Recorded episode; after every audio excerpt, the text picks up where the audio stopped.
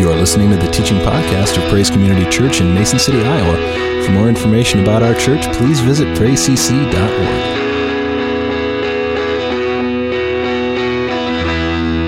I love how God will reveal himself through things like pottery. You know, when you look at just how a potter works and all of the things that go into shaping and crafting and making something like that. And then there's just always kind of an analogy, a spiritual analogy, a way that you can kind of connect with what um, God may be doing in your life as the potter, as you're kind of the clay in his hands. I remember when Janie and I got married, one of the things that we did during our, our uh, wedding celebration was we had taken communion together. And so we had found this plate and cup that had come from Jerusalem. And so we had used it in the service. At some point after we had gotten married, the cup broke. I don't know if it tipped over, what happened, but the, the cup broke. And thankfully, it was a pretty clean cut or break. So we were able to take that piece and to really kind of glue that back together. And it really made the cup stronger than ever. And the, the great thing about that was, was that um, we knew it had been broken, but the way that it was repaired, you really could not see it at all. It was just you know, that well put back together. And there just are times where God's able to take things that have broken us in life and God's able to repair it uh, in a way that we know it's there and we know we're stronger because of it, but sometimes other people aren't always aware um, of that. So there's just all these great analogies I think of when I when I read that story in scripture or I see something that's talking about, you know, the great potter and how we are clay uh, in his hands. And so for these last several weeks, we've kind of really been touching upon the fact of how the very first Christians and the very first church uh, got started. And we've kind of been looking at what can we learn um, from those very first century uh, Christ following trailblazers.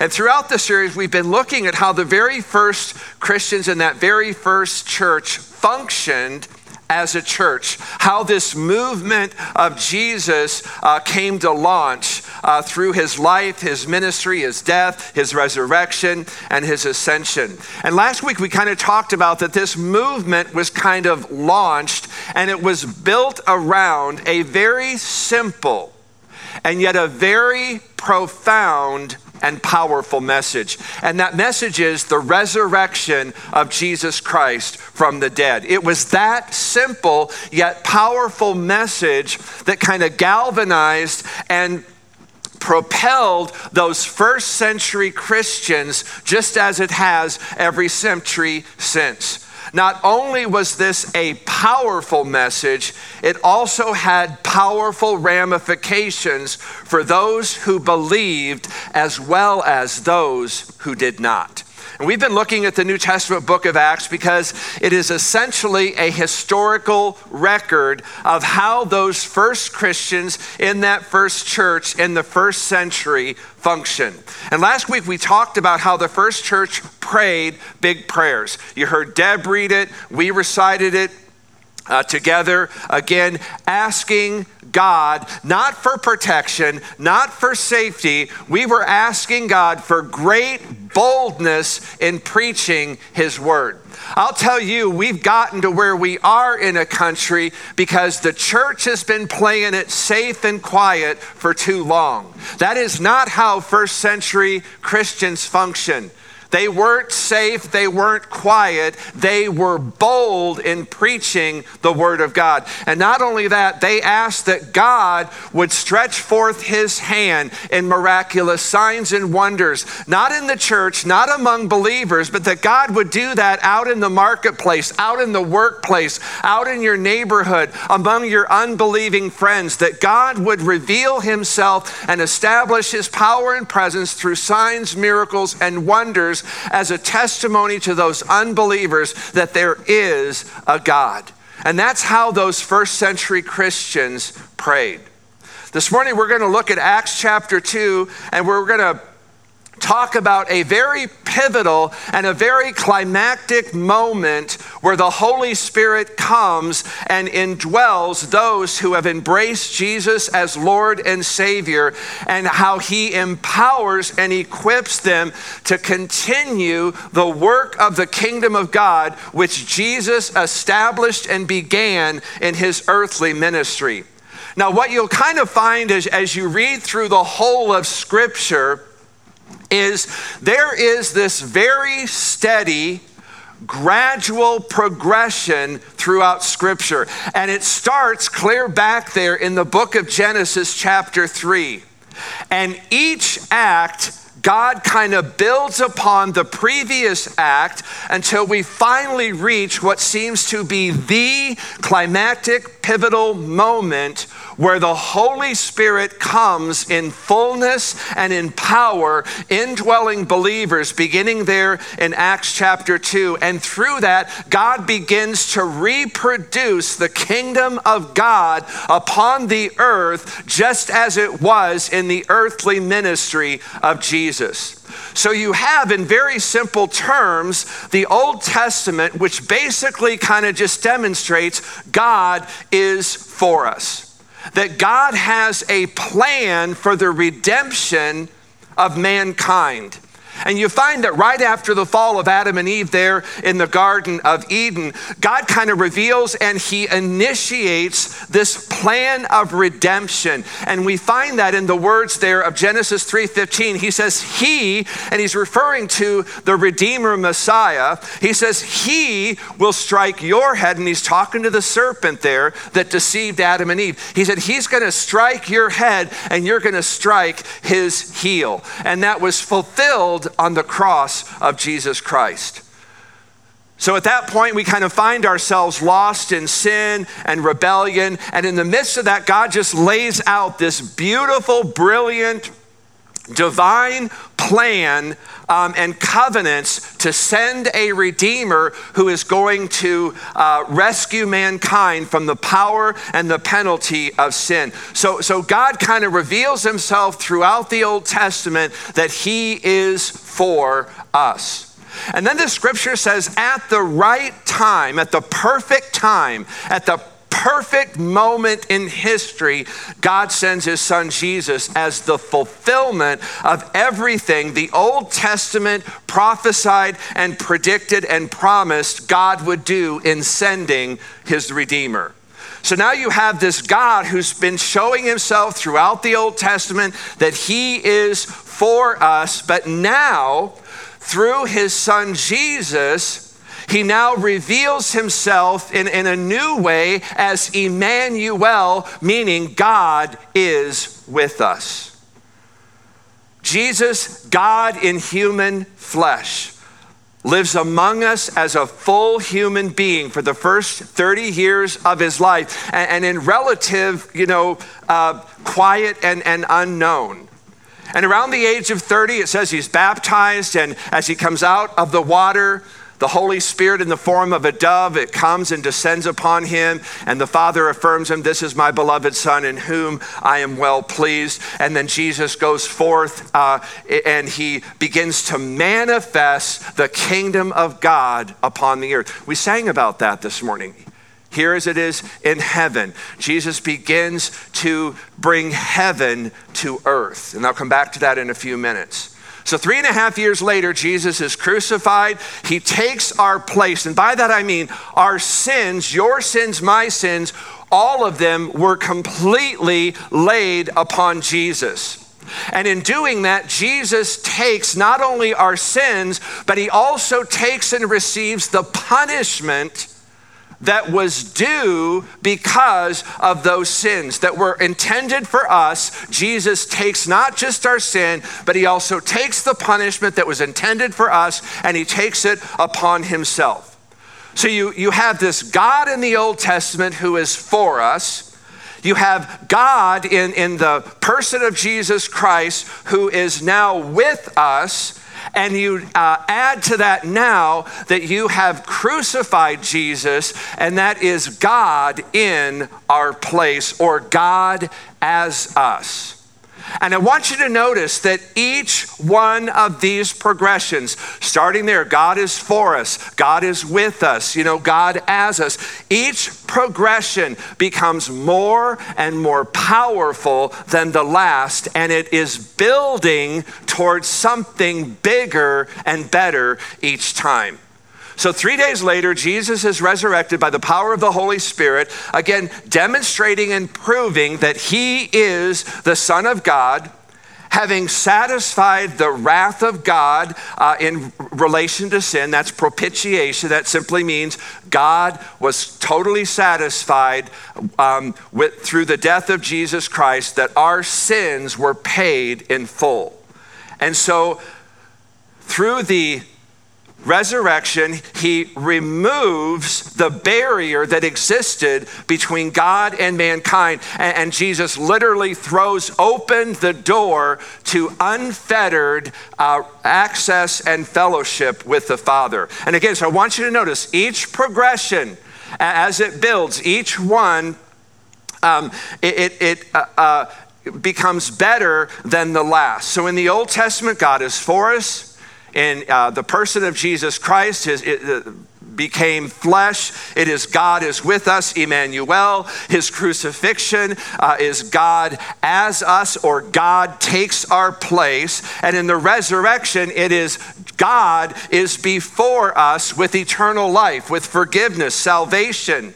And then 40 days later, he ascends to the right hand of the Father. And now he is God over us because the scripture says that he is seated at the right hand of the Father and he is making intercession for you. Jesus is praying for you and I. And I'll guarantee you, Jesus prays perfect prayers. And every prayer that Jesus prays gets answered. So in the ascension now, he is God over us, interceding for us. And again, it's important to remember and understand this was really confusing and perplexing to the disciples at this time.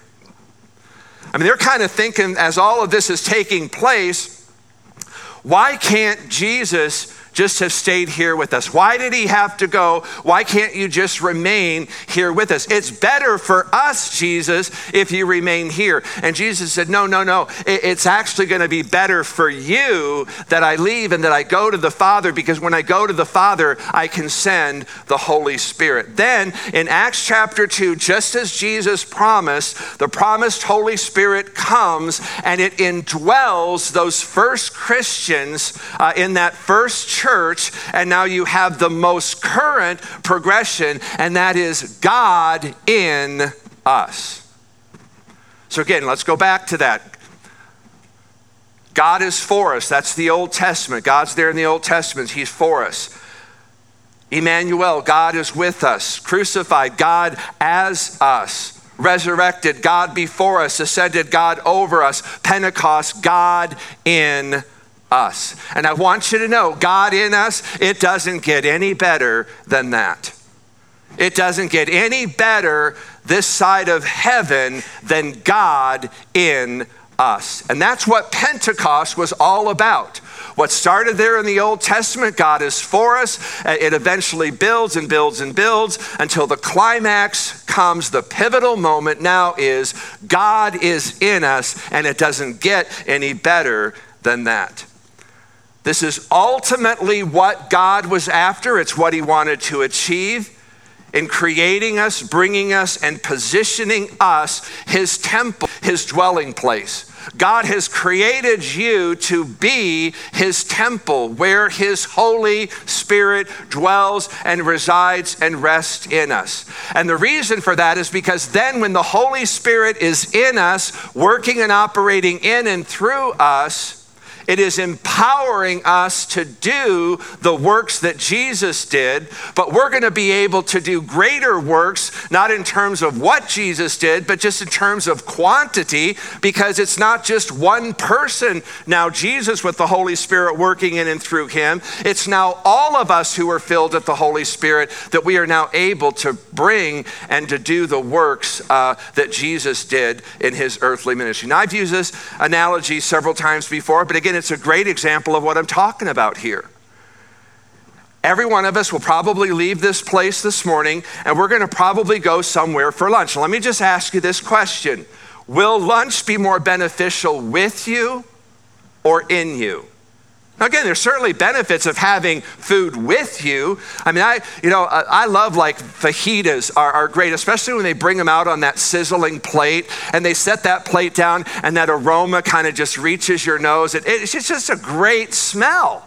Um, but again, as, as beneficial as that is, is no matter how appetizing it looks, it's really not going to be as beneficial as when you begin to partake of that food, when you get that food in you. It is more beneficial to have the food in you than simply with you. It's why communion, we don't just come up and look at the bread and look at the juice. It, it, it benefits us when we actually take that, dip it in the juice, and, and receive it unto ourselves. Again, it is, it is an acknowledgement that God is in us.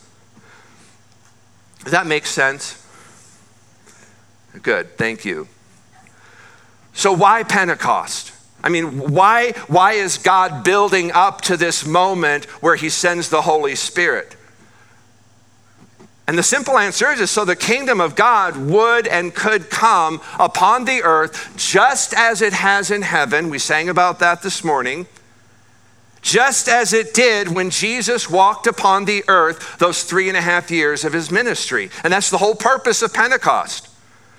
So the kingdom of God would be manifested upon the earth, not just in one man, Jesus, who was full of the Holy Spirit, but now multitudes of believers who are filled with the Spirit of God, just like Jesus was doing what Jesus did.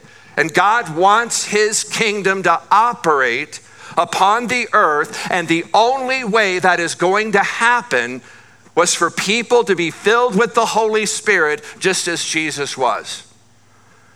Now, one of the miscalculations and, and excuses oftentimes I hear, you know, when we talk about Jesus kind of being the, the standard bearer of that, you know, allowing the Holy Spirit to fill him, to empower him, and enable him to bring heaven to earth, oftentimes our excuse uh, for why we don't feel we can do that is because, well, Jesus is God. And yes, Jesus is God. 100% God, fully God. But the scriptures also say he's fully man. Fully God, fully man. As a matter of fact, Paul says in Philippians 2 that Jesus recognized his, you know, being God, his divine nature in human flesh. He recognized that, but Paul says that he, he willingly laid that aside he laid aside his rights, his claim as God, and it says he humbled himself and took on the role of a servant. So Jesus does all that he does in those three and a half years of ministry. And again, it's not God doing it. Paul says he laid that right aside, he laid that privilege aside and he did all that he did in his earthly ministry as a servant, as a human being filled, continually filled with the Holy Spirit.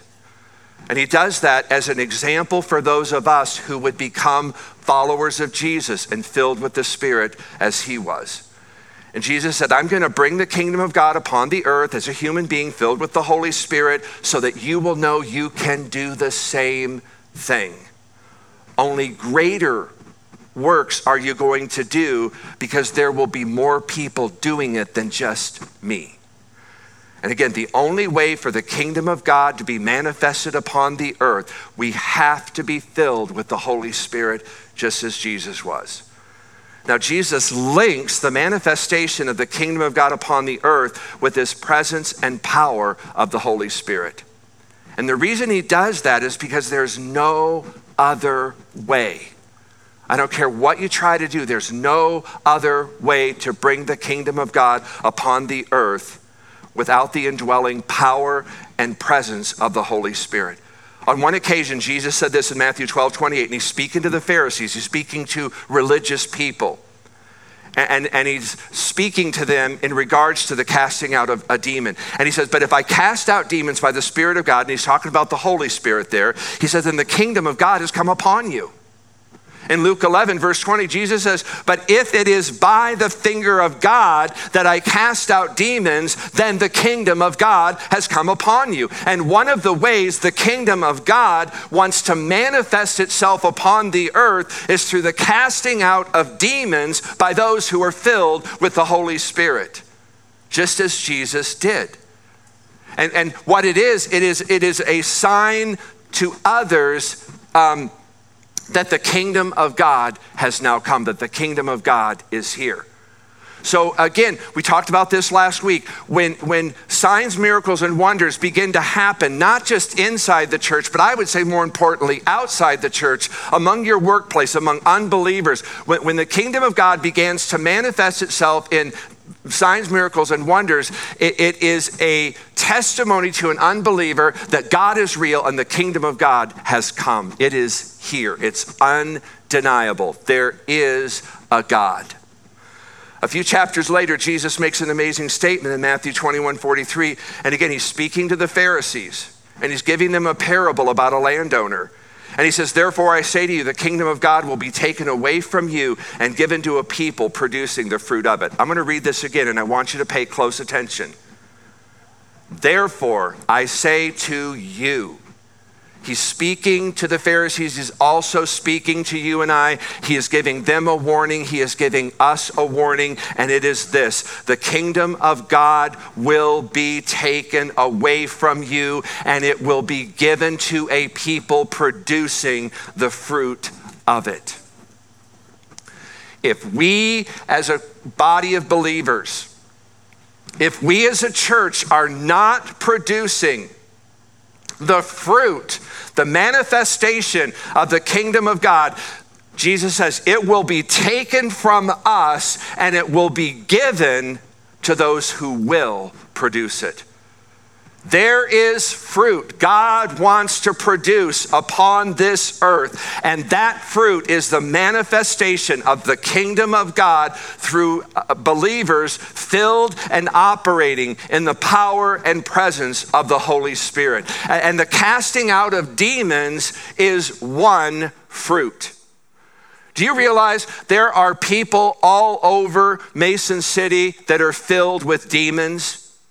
When you see people who are acting weird, they're acting all crazy, they're maybe walking down the street talking to themselves or, or they're cursing out loud, they're just going nuts.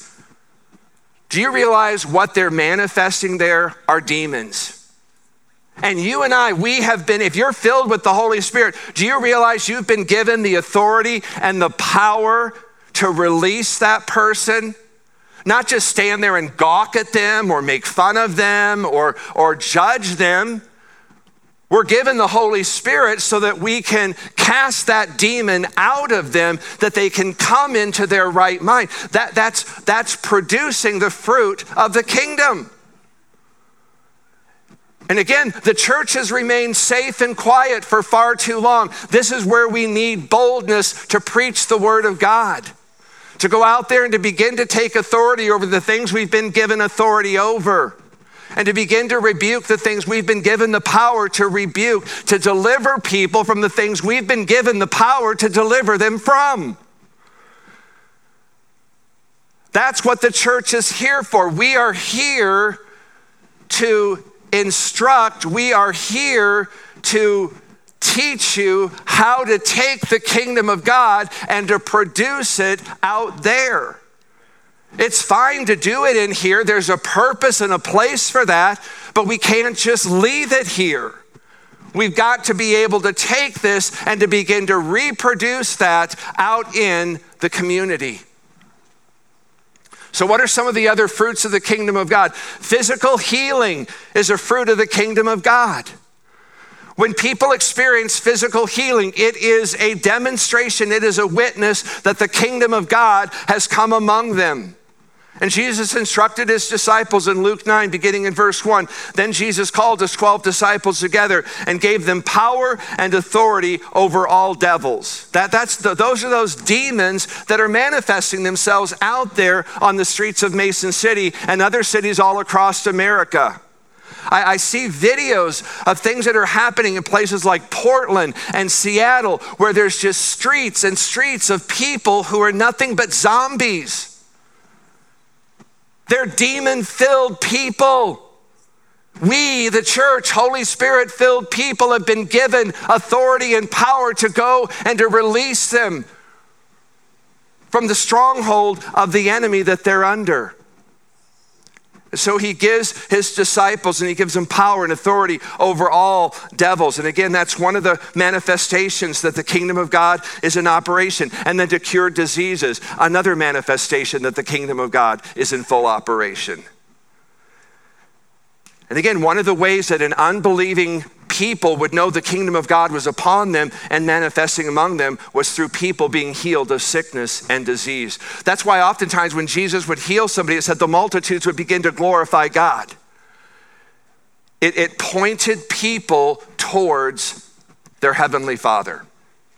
So the kingdom of God, it will manifest itself in power over demons through physical healing. Let me give you one more salvation. One of the fruits that the kingdom of God is manifesting itself upon the earth will be through people being born again. And Jesus said in John 3, he's speaking to Nicodemus, a very religious ruler. And he said, I tell you the truth. Unless you are born again, you cannot, you will not see the kingdom of God. And then two verses later, Jesus says it again I assure you, no one can enter the kingdom of God without being born of water and in the Spirit.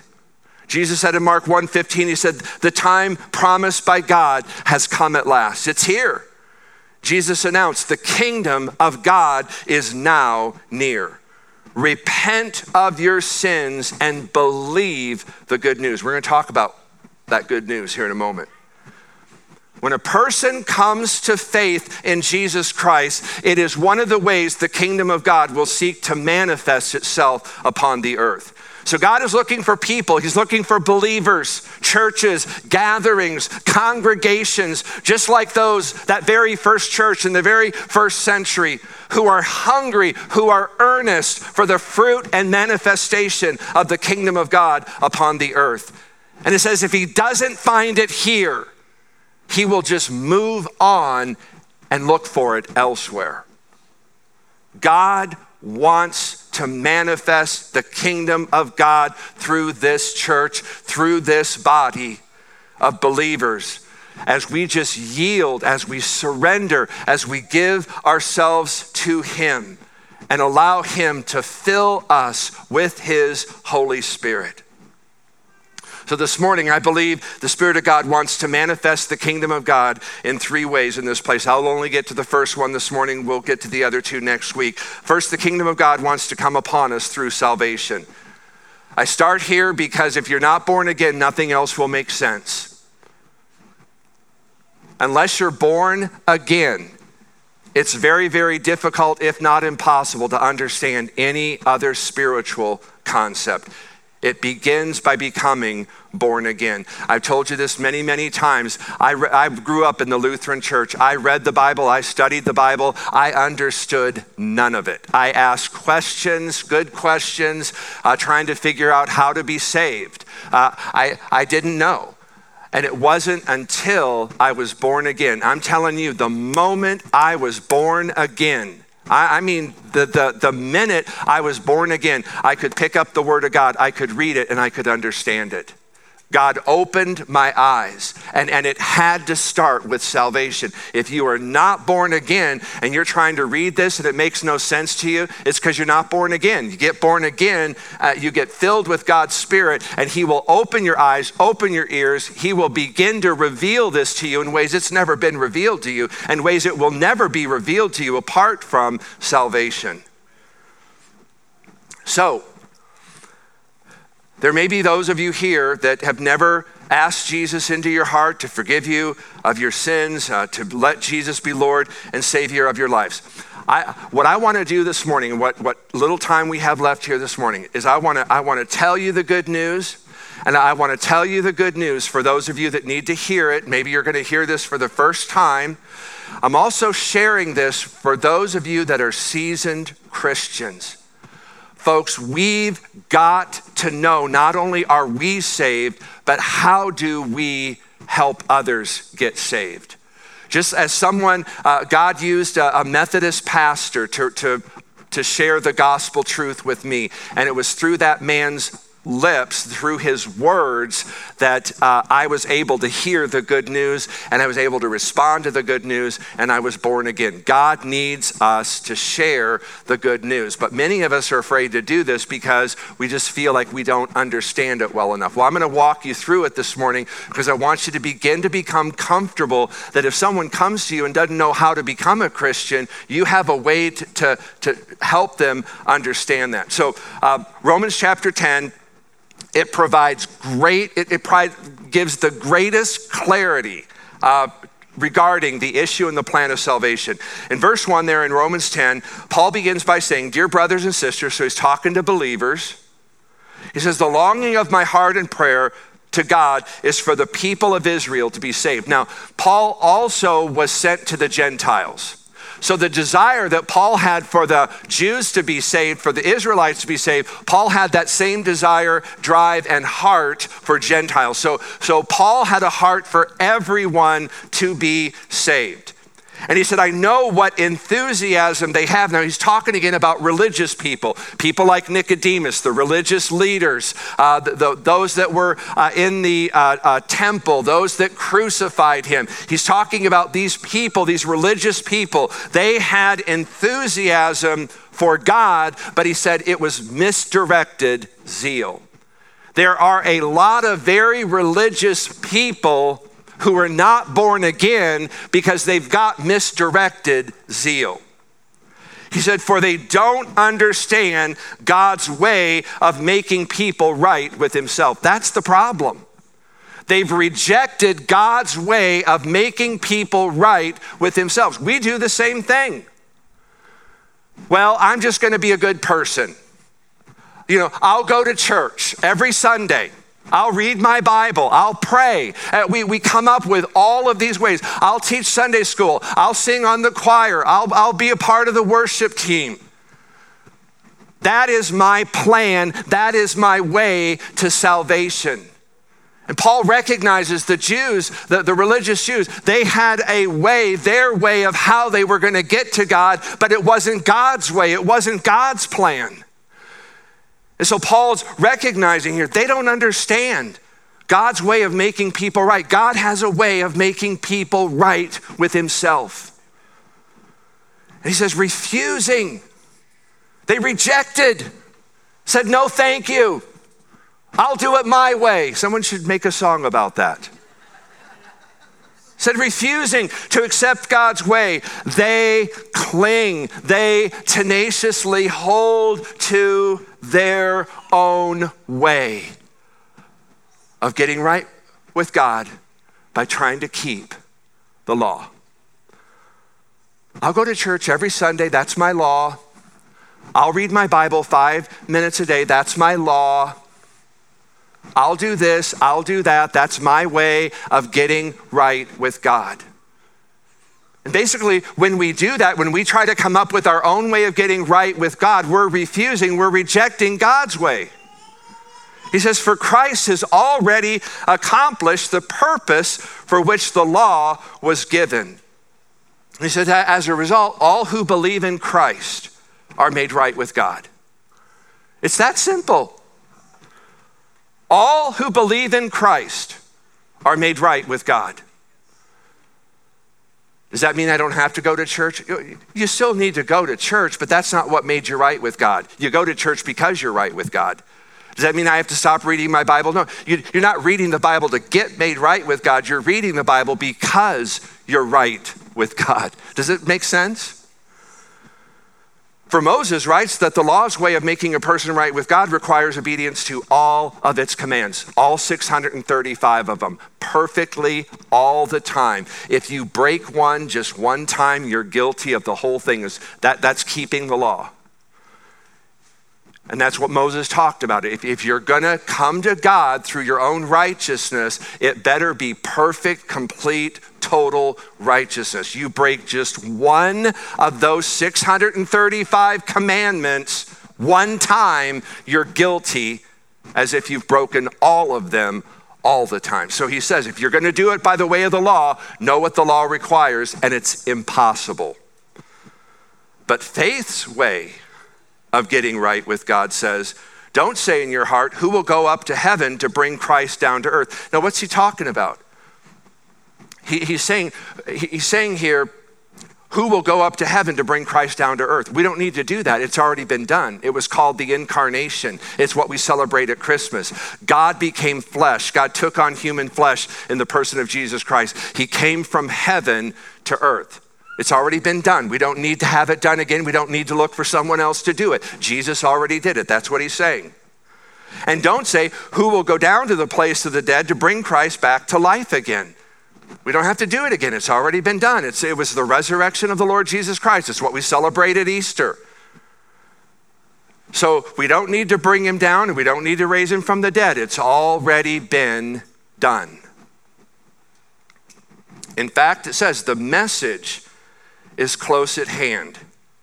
It is on your lips and it's in your heart. I don't know how it can get any closer than that. It's that saying, if it were a snake, it bit you. Okay, the message is on your lips and on your heart, and that message is the very message that we preach. So now, here's the message if you confess with your mouth that Jesus is Lord and believe in your heart God raised him from the dead, you will be saved. For it is by believing in your heart that you are made right with God and by confessing with your mouth that you are saved. And again, if you confess with your mouth Jesus is Lord, that's it.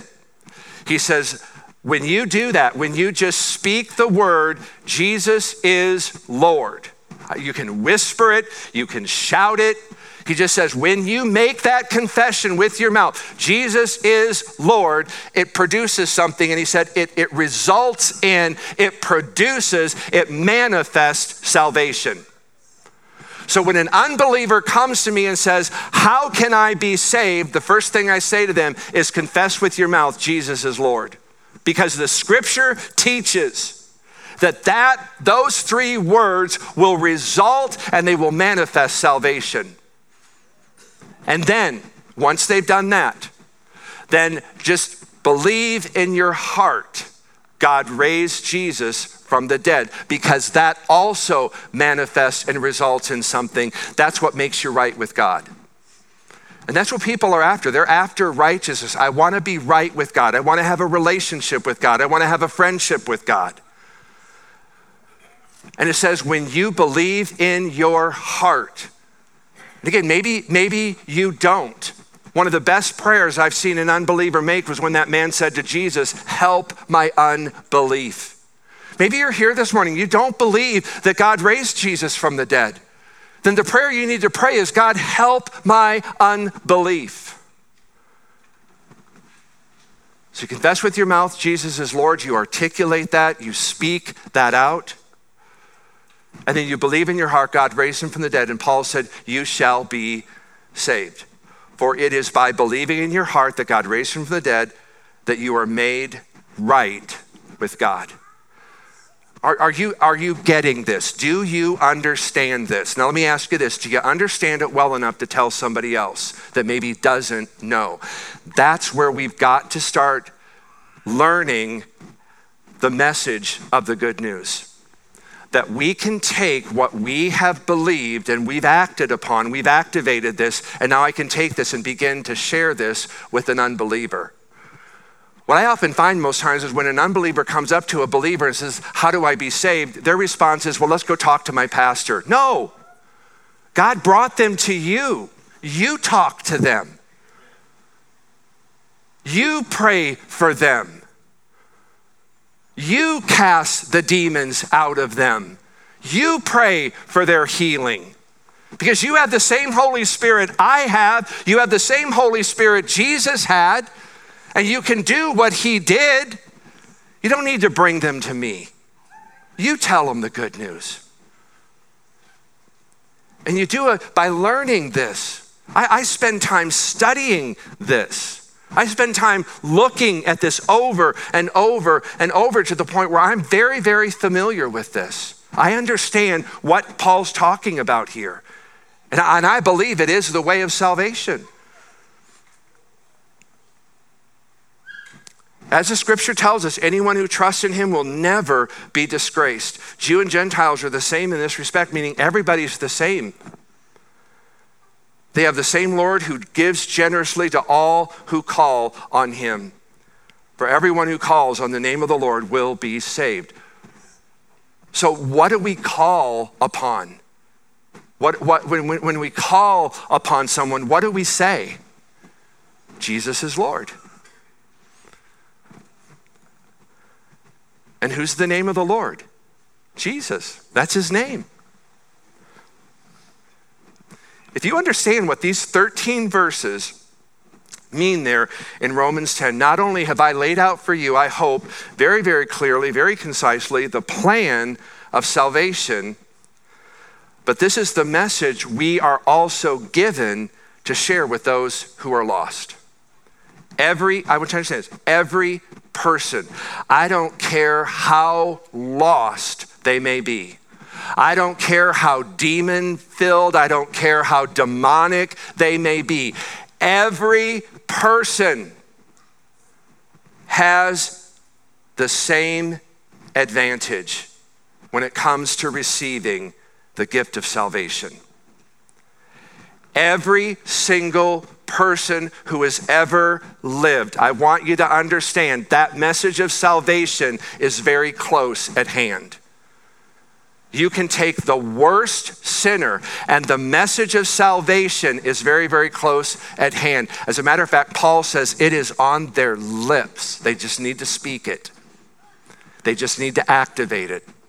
Jesus is Lord. It's there on their lips, it's in their heart. It's already there. We just got to teach them to activate it, to, to step out, activate that faith that Jesus was raised from the dead. God raised him from the dead.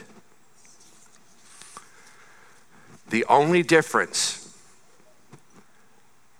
are those who act upon it and those who refuse it and says, I'm going to come to God on my terms in my own way. And Paul says that there are people that are clinging to their own ways of getting right with God. They've refused this, they will not accept what the scriptures are saying. So when you confess with your mouth the words that are already on your lips, when you vocalize the words, Jesus is Lord, you take those words on your lips, you speak them out, Jesus is Lord, the Bible says in that moment, you are saved. And when you believe in your heart, again, because it's already there in your heart. Solomon said in Ecclesiastes chapter 3 that God has placed eternity in the hearts of men. God has placed eternity in the hearts of every man, woman, and child. It's there. We just have to activate it, we just have to act on it. God put it there. And we just have to activate that belief by faith that you believe God raised him from the dead, that heartfelt belief. It says, in that moment, you're made right with God.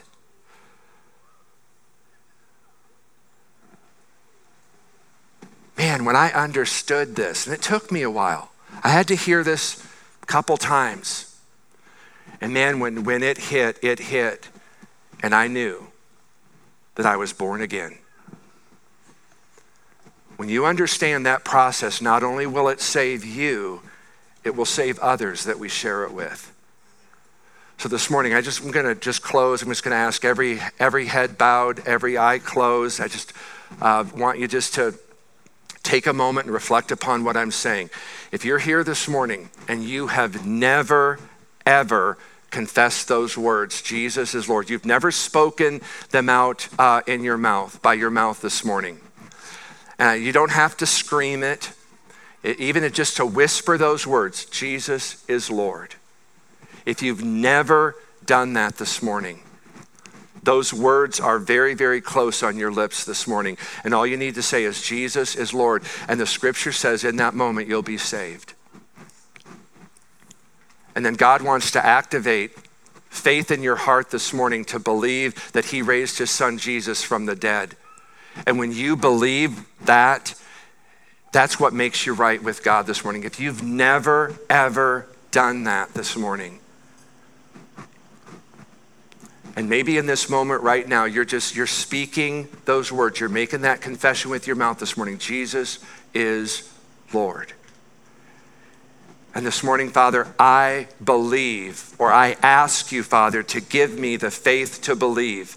Jesus said to doubting Thomas, He said, Blessed are those who believe without seeing. You don't need to see Jesus resurrected. All you need to do is believe. And Jesus says you'll be blessed by believing that, even though you didn't see it. So if you're here this morning and maybe you don't believe that, Father, I just pray, Lord, that you'll release faith into their hearts this morning, Father, that they can believe that you raised Christ from the dead. And through that belief, you, you'll make them right with you. If you've never ever done that this morning, and you're doing that for the first time this morning, you've just spoken that word out. Again, I come against any rebellion in this place this morning. I come against any disbelief in this place this morning. I come against any spirit that would be forcing you or causing you or enabling you to cling to your own way of salvation, to your own way of getting right with God this morning. I come against that. I rebuke that and you're doing that for the first time here this morning, I just simply want you to lift up your hand. I'm not going to identify you, I'm not going to call you out. It's just a way of me knowing that the kingdom of God is being manifested in this place this morning. If you've never done that and you want to do that this morning, I just want you to slip up your hand. Amen. Amen. God sees that. God recognizes that. God honors his word. As you've raised your hand, God's honoring his word. You are saved. You are made right with him this morning. So, Father, we just thank you that this, the kingdom of God is being manifested in this place this morning through salvation. Father, I pray for individuals this morning that are responding to this, Lord, that you would just, again, make this very, very real to their hearts this morning. God, I pray for those that are, are maybe in a place of just continued rebellion this morning. That God, they've heard the truth, but they just won't do it. Father God, I pray that you'll just soften their hearts this morning. That God, you'll open the eyes of their heart this morning, God. That they would hear your voice. That they would feel your kindness this morning. Oh God, I release kindness, the kindness of Jesus over them this morning. And that it's that kindness that leads us to repentance, Father. Again, Lord, we thank you that today is the day of salvation. Today is the day of healing. Today is the day of deliverance. Father, I pray for those here this morning that are believers, Father. Again, Lord, I pray, Lord, that you'll just uh, help us, Lord, enable us to preach your word with boldness, especially the message of salvation, Father, that we would preach that word with boldness. We thank you for Paul who preached that word with boldness. Give us that same boldness and more this morning to preach your word with boldness. We thank you for all that you're doing in this place, Father. We want more and more fruit manifesting. We want more and more of the kingdom of God being reproduced, not only in this congregation, but in this city. And we thank you, God, that you have a plan and a purpose for us, for this church, to be a part of the manifestation of your kingdom here in Mason City. We thank you for this church. We thank you for your power, your presence. We thank you for your Holy Spirit, which is alive and indwells in us. In Jesus' name we pray. Thanks for listening. For more information about Praise Community Church, including gathering times and events, please visit us at praisecc.org.